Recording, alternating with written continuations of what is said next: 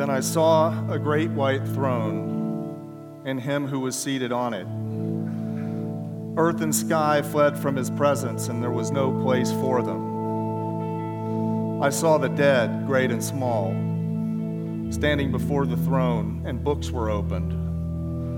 Another book was opened, which is the book of life. The dead were judged according to what they had done, as recorded in the books. The sea gave up the dead that were in it, and death and Hades gave up the dead that were in them, and each person was judged according to what he had done. Then death and Hades were thrown into the lake of fire. The lake of fire is the second death. If anyone's name was not found written in the book of life, he was thrown into the lake of fire.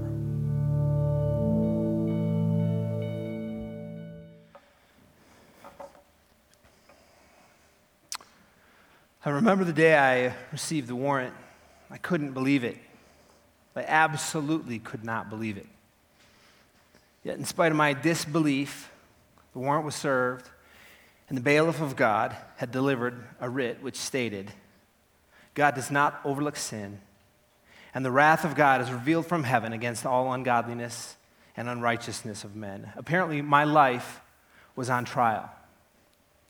And I was being subpoenaed to appear in the court of heaven to show just cause why I shouldn't be judged, sentenced, and condemned to an eternal death. And that's serious. I was specifically being charged with treason against the law of God, with crucifying afresh the Son of God, with putting him to an open shame, and with rejecting love and mercy. I repeat again, I could not believe it. I began to insist on my defense.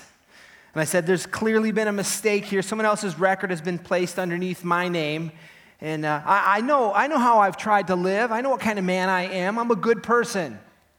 I haven't, I haven't robbed any banks. I, I, have never murdered anyone. I, uh, I try to pay my bills. I attend church.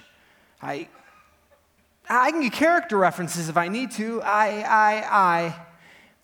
And in spite of my insistence, I was hustled along to a courtroom. And I can't tell you exactly where it was, but I realized immediately that I was standing in a very imposing chamber. And I'd been in courtrooms before, you know, to contest a traffic ticket or the adoption of our children. I'd seen the courtrooms on TV and I'd seen courtrooms in the movies, but I'm telling you that nothing compared to this place. In front of me stood a spectacular ivory judge's bench. And behind that was a perfectly white wall, so white, in fact, that it looked both transparent and opaque at the same time. And it stretched up into what seemed forever. And high on the wall were words emblazoned in flame that said, Only the truth shall be spoken here, and all of the truth shall be spoken here. This courtroom was different. I'd never seen another place like this. And holy, I guess, as best I understand that to mean. The jury had already been impaneled, and I looked at them and I saw no prejudice in them, and I also didn't really see any leniency. Some of them were just really obvious. Just by their presence, I knew who they were. In shining white and beautiful demeanor sat holiness. And this divine being, himself incapable of sin, was to sit and listen to a sinner plead his case. In darker, yet equally beautiful robes sat justice, neither stern nor tolerant. He would demand satisfaction on the basis of the merits of the defendant, being unmoved by emotion, pity, or irrelevant testimony. And in the garments of a scholar sat wisdom, whose eyes were ablaze as one who knew all and could see all. And sitting behind him were omniscience, omnipotence, and omnipresence. And lightning flashed between them, and their eyes looked like burning coals. With equal dignity of time and majesty were other marvelously beautiful yet terrifying beings who would all ensure that all ungodliness and unrighteousness be revealed. And I remember thinking to myself, you know what? A guy will get a fair trial here, which brings peace to the innocent. But I was terrified in my soul. Then the court clerk announced, his honor to the judge, and immediately every being in the room, including the cherubim and the seraphim, ranking row on row, stood to their feet and began singing, Holy, holy, holy is the Lord God Almighty. And I thought to myself, how wonderful it would be to join in singing with them. But I just felt that it would be inappropriate or somehow wrong because I hadn't come under my own volition. I was there under warrant. And in spite of those thoughts, from inside my deepest being, my voice welled up like never before to sing the most beautiful chorus, joining the angels. And I thought, I remembered a scripture that I'd heard and thought how easily it would be one day that that, that, that would come true. It would be fulfilled, that every knee would bow and every tongue would praise him. Upon being seated, the judge called my name for the first time James Michael Rutledge. And I remember fear swept from the tip of my head to the soles of my feet like ice cubes poured down the back of my shirt. This was really happening. I was on trial. And I bowed my head to try stilling my nerves to no avail. And the judge continued. You've been summoned to the courtroom today to show just cause as to why you should not be judged, sentenced, and condemned to an eternal death because of your transgression of the law of God. And I heard a rustle to my right, and I turned and looked to see the prosecutor standing, and I, I heard him say, Your Honor, if it please the court today, it will be the purpose of the prosecution to show that the accused, James Michael Rutledge, has violated at least one point of the law, and as a result, is guilty of violating the entire law. And if it could please the court, we will be insisting on the eternal death penalty. The judge looked at me, not unkindly, and said, Mr. Rutledge, you, you recognize that you have the right to defense. Uh, who, who, will represent you? I jumped to my own defense and said, Your Honor, I will, I'll defend myself. I don't know what this court believes about me, but I know how I've tried to live. I've, I've lived honorably. I will defend myself. Very well, said the judge. Uh, but the law is not so simple as some would believe, and since you'll be tried by the law. And I interrupted and began my defense, trying to strike the first blow. Your Honor, I said, I thought I should be tried by grace rather than law. You know, we're under grace, not under law. I was quite certain I'd be tried by grace. Just a minute, Mr. Rutledge. Let it be clear that a man may be saved by grace, but he can never be tried by grace. A man can only be tried by the law. Mr. Rutledge, have you been saved by grace? I cleared my throat, trying to buy some time, and I, I, knew the answer. My hands were beginning to shake and involuntarily, and trying to put them behind my back to hide my nerves, and it didn't fool anyone. No, no, no sir. I, uh, I, I haven't. Of course, I hadn't been saved by grace. If I had been saved by grace, I wouldn't have been in the court that day. I, I remember thinking, you know, uh, well, I'd heard someone say that before. We're under law, under grace. But the truth of the matter is, it's just something I'd heard from Sunday school. And I'd mocked, actually, the memorization of the Ten Commandments as a waste of time. And I remember thinking to myself, of all the people I know that claim to live by the Ten Commandments, none of them can recite it. So the judge said, Mr. Rutledge, let the court be very clear today that with God there is no respecter of persons. For all who have sinned without the law will also perish without the law, and all who have sinned under the law will be judged by the law. Mr. Rutledge, you do understand the law, don't you? I said with a nervous chuckle, um, yeah, yeah, yes, Your Honor, I, I, uh, I, do, I do. I've been raised in a Christian culture and have attended Christian churches. Oh, very well, said the judge. Mr. Prosecutor, you may proceed. And the prosecutor said, Call for the first witness.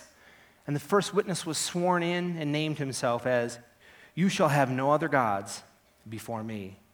I was ready to defend myself, and I blurted out, Your Honor, I've never worshiped any other And I was cut off in the middle of my sentence by a voice of truth that echoed from somewhere in the chamber, but I had no idea where. And the voice said, You shall love the Lord your God with all your heart, and with all your soul, and with all your strength, and with all your mind. This is the first commandment. The eyes of omniscience were staring at me.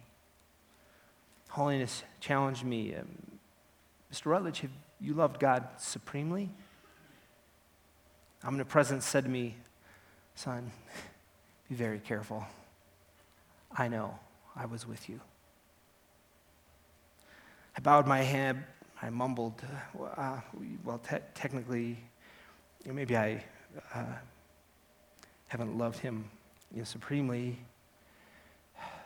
And then I thought about self and money and ambition and all of the things that I'd chosen over God. And I sat in silence as the judge pounded the ivory bench with his gavel and he declared, Guilty. Yeah, I was guilty.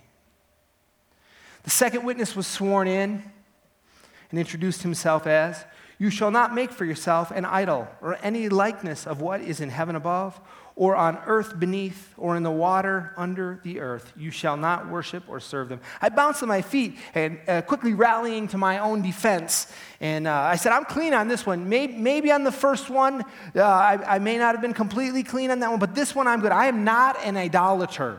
I don't have any idols in my house that I uh, bow down to or, or worship or bring incense or money to. None of that. I, am not, I'm not an idolater. The prosecutor quickly said, Mr. Rutledge, what about the yellow convertible you obsessed over? Or, or, that house you had to have no matter what it cost you. And I said, Oh, hold on. Let the records cl- just be clear. I did not ever own a yellow convertible. The prosecutor said, May I make it clear to the defendant, Your Honor, that you don't need to own something to worship it. As a matter of fact, as many people without money worship money as people with money who worship money. See, whatever things are sacrificed or cause you to sacrifice your spiritual values, those are idols. You're so determined to get them that you play life by their rules and according to their game. And even if you never obtain them, they dominate your life. And that is the condition of this defendant. The judge looked at me for a response, knowing that there was none coming. The judge lifted the gavel pounded the bench and declared again, Guilty? Yes, I was guilty. The third witness was called and named. You shall not misuse the name of the Lord your God, for the Lord will not hold anyone guiltless who misuses his name. He added, Mr. Rutledge is guilty of this charge. This charge actually made me kind of angry. I said, please, you, Your Honor, you've got to hear me out on this. You, you, you've got to listen to me. Uh, I'll concede the other two, uh, but I've never been a blasphemer. I, I, was taught to respect the name of God, and though, though I may have spoken hastily at times, as has everyone, I'm not a blasphemer. Sovereignty leaned forward and said, Mr. Rutledge, have you given God the lordship of your life? And my anger immediately dissipated and became confusion as I waited for his next words.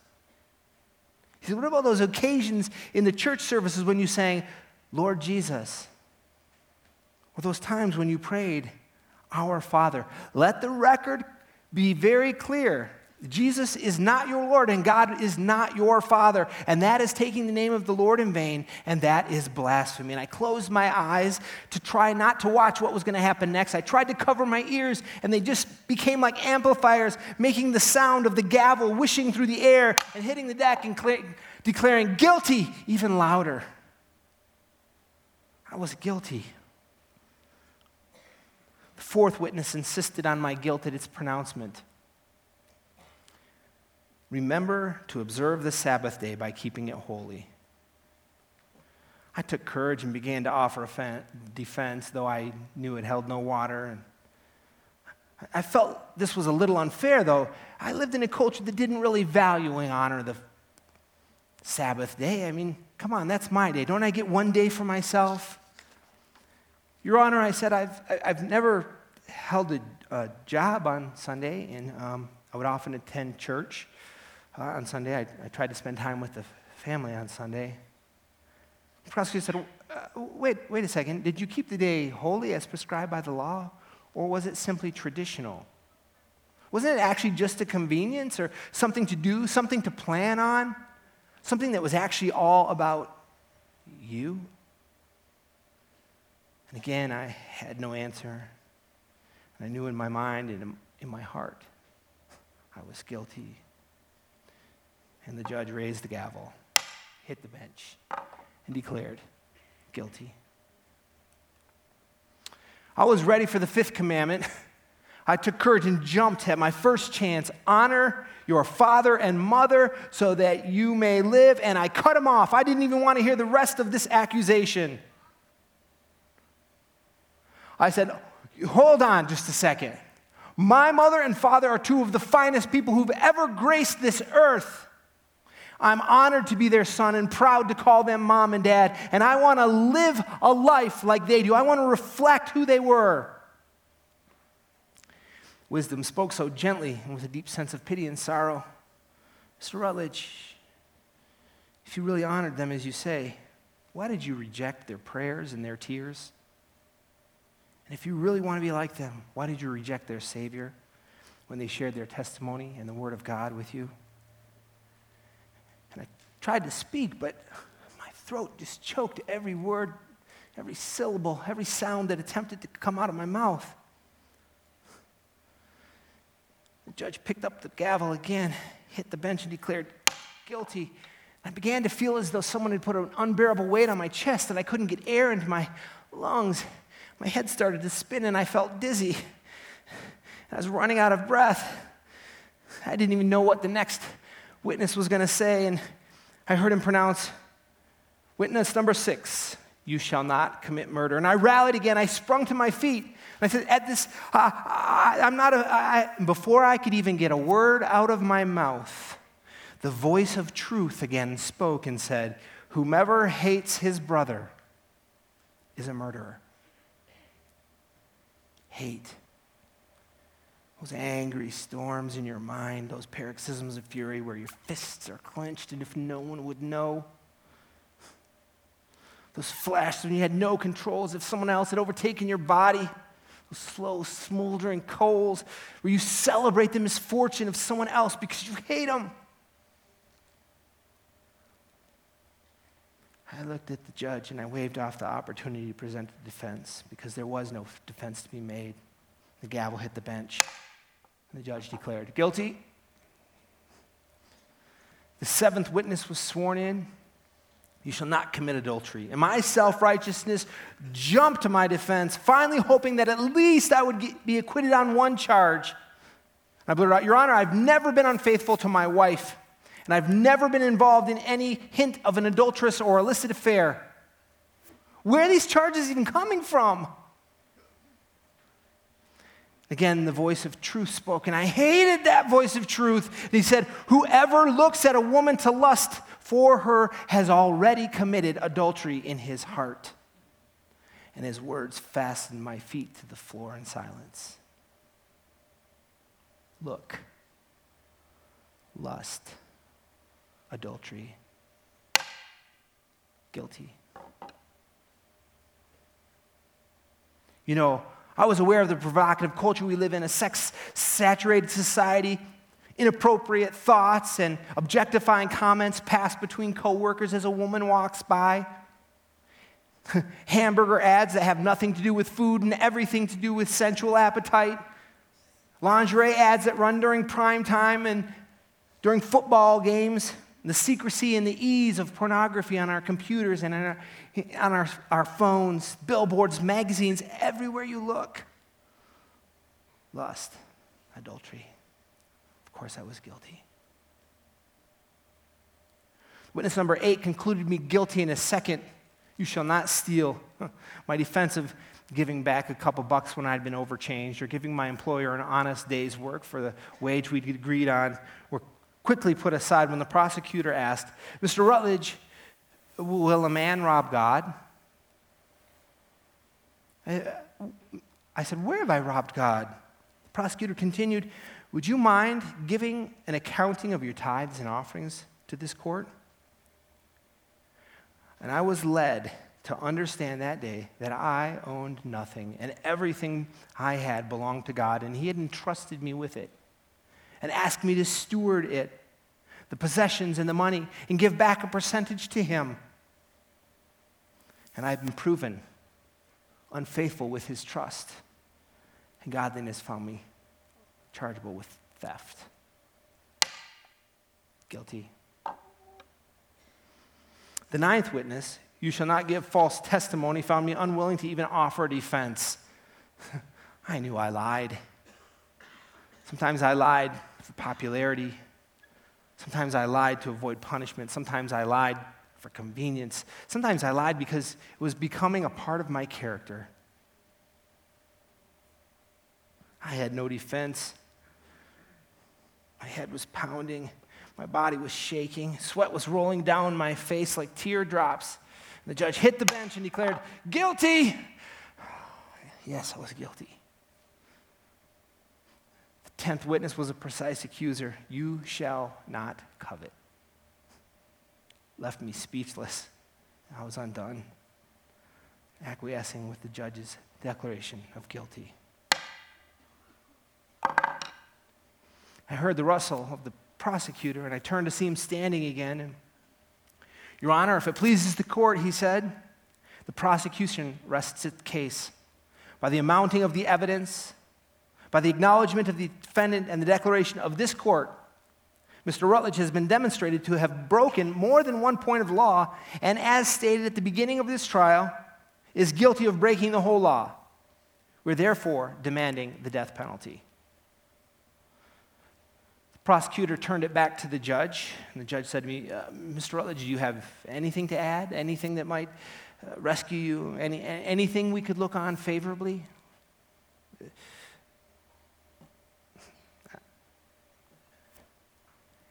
I had nothing. The judge said, well, I'm about to pronounce judgment. And by this time, I tell you, without any embarrassment, I was sobbing uncontrollably. My soul was at stake. What could I do? What would you do? I asked in desperation, Your Honor, if it's, if it's not too late, I'd like someone to represent me. I'd like someone to take my case. The judge said, Mr. Rutledge is highly irregular. We, we asked you at the beginning of the trial if you'd like someone to try your case, someone to represent you, and, and you turned it down. You told us you were going to represent yourself. You've heard clearly all the evidence, and uh, even by your own acknowledgement, you've, you've, you've confessed to guilt. And again, I, it, this would be highly irregular, but in order that all the wheels of justice would be satisfied, uh, I say to the court today, is there anyone out there who would like to take the case of the accused and evidently guilty, James Michael Rutledge? And I turned and looked into the faces of every individual in the gallery that day, staring into their eyes. As I wept, I begged, Oh, please, please, will you help me? Please, please help me. Please, will someone help me? Please. But who would take a hopeless case like this? When it seemed an eternity had passed, I slowly began to turn back to face the judge, receive my fate, my sentence. Out of the corner of my eye, I saw someone step forward from the back wall, and he too was weeping. I said, Sir, sir, why, why do you weep? He said to me, Because, Michael, I never enjoy seeing a sinner die. And I asked him, Sir, what, what is your name? Will you, will you tell me your name, please? He replied with the most tender, caring, even soothing voice I had ever heard My name is Mercy. I pushed myself up from my seat and tried to go to him, but I fell to my knees and I cried out, Mercy, Mercy, please come help me. Please, please take my side. And Mercy did come to me. He lifted me back to my feet and helped me back to my chair, and he sat next to me and he cried with me. We cried until I had not another tear left in my body and I could finally speak. I asked him, What am I supposed to do? Mercy, tell me what to do. You've seen the faces of the jurors, you've heard the evidence. Tell me what to do. Mercy said to me, Michael, why don't you call for Jesus? I responded, I, I hadn't thought of that. Again, the judge impatiently, he rapped the gavel on the bench and said, I ask one last time, Mr. Rutledge, do you have anything to say in your defense before I pronounce judgment?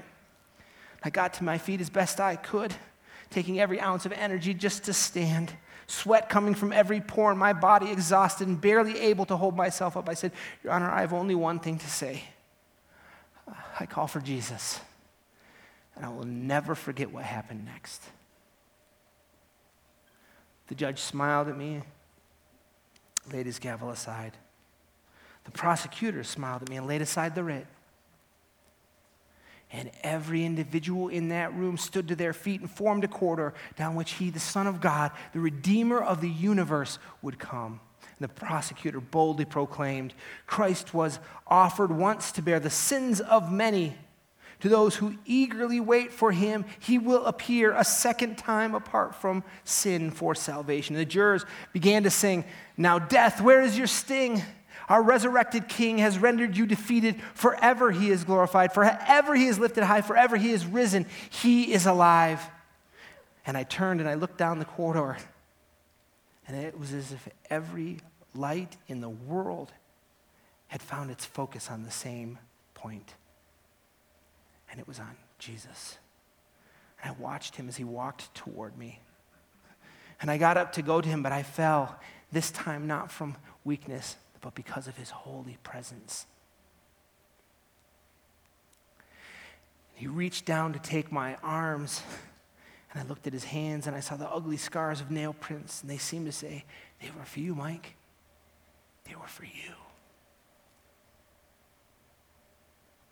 Brought me to my feet, and he lifted my chin so I could look into his eyes, and I saw the violent marks of thorns pressed into his brow, and they seemed to say they were for you, Mike.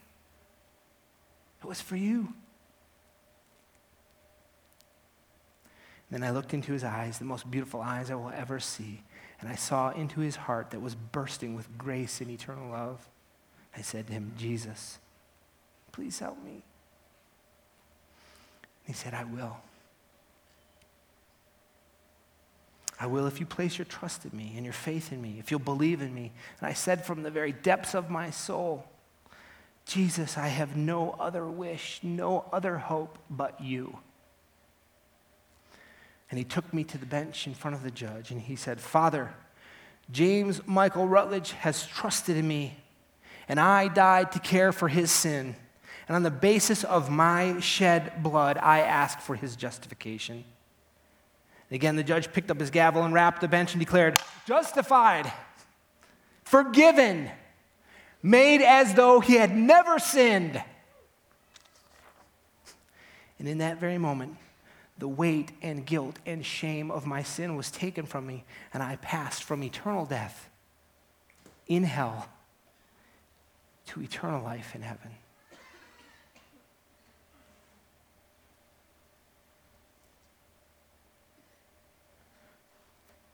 Want to be very clear on something.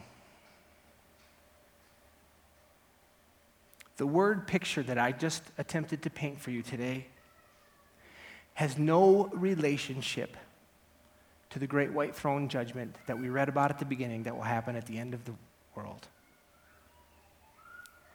When you die, your eternity and your fate is sealed. There will be no mercy in the great white throne judgment. There will be no Jesus, and there will be no redemption. Today is your chance, not after death. Because the word picture that I just painted is the scene that just took place in each and every one of your hearts here in this auditorium this morning.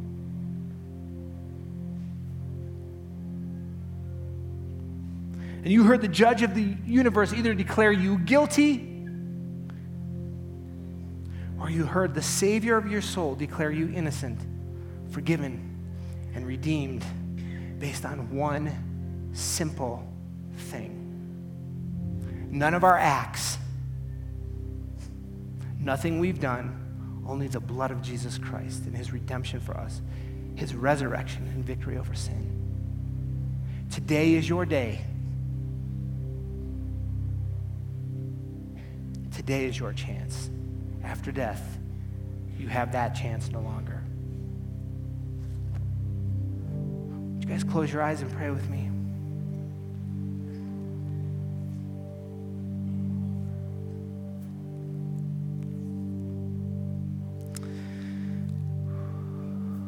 Lord Jesus, you know us. There's some of us here in this room right now that have not accepted your grace and your love. They've rejected you.